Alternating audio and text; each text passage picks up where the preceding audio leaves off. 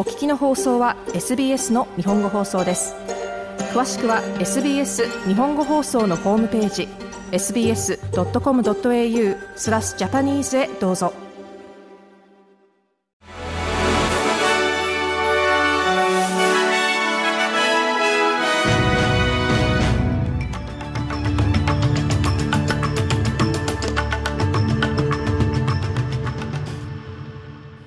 7月3日 SBS 日本語放送ニュースフラッシュをシドニーから大場意味がお届けします。コンサルティング大手プライスウォーターハウスクーパーズ PWC が税務漏洩スキャンダルに関する内部調査の結果、前 CEO を含む8人のシニアスタッフを解任しました。PWC はスキャンダルに関わった人物の身元を明らかにするよう圧力をかけられてきましたが、公表された人数は、機密情報を含む電子メールを受け取ったと、連邦政府に渡されている63人の名前には、はるかに及びませんでした。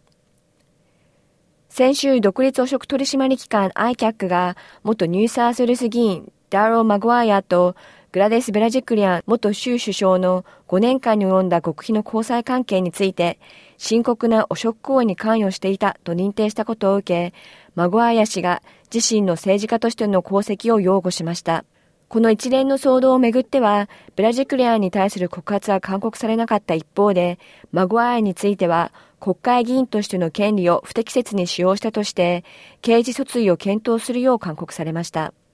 7月1日に発足された新たな国家汚職防止委員会、ナショナルアンティコラプションコミッションのトップは、この委員会が政治的に利用されることを望んでいないと述べています。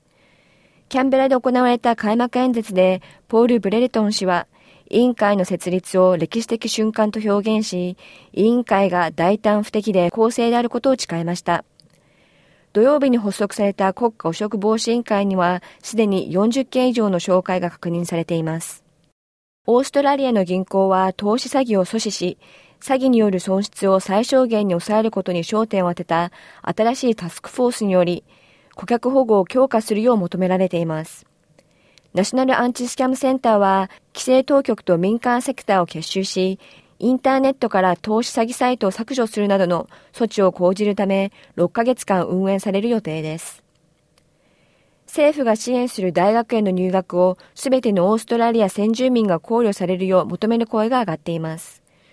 ユニバーシティーズ・オーストラリアによると75%が都市部に住んでいるにもかかわらず、現在保障されているのは地方や遠隔地の人々にとどまっています。貨物船のワゴン車に隠されてオーストラリアに密輸された 84kg のケタミンをめぐり2人の男性が逮捕されました。28歳と29歳の2人は商業量の薬物を所持した疑いで起訴されました。以上7月3日のニュースフラッシュでした。なお、さらに毎日のニュースをお聞きになりたい方は、SBS 日本語放送ポッドキャストをフォローするか、sbs.com.au スラッシュジャパニーズをご覧ください。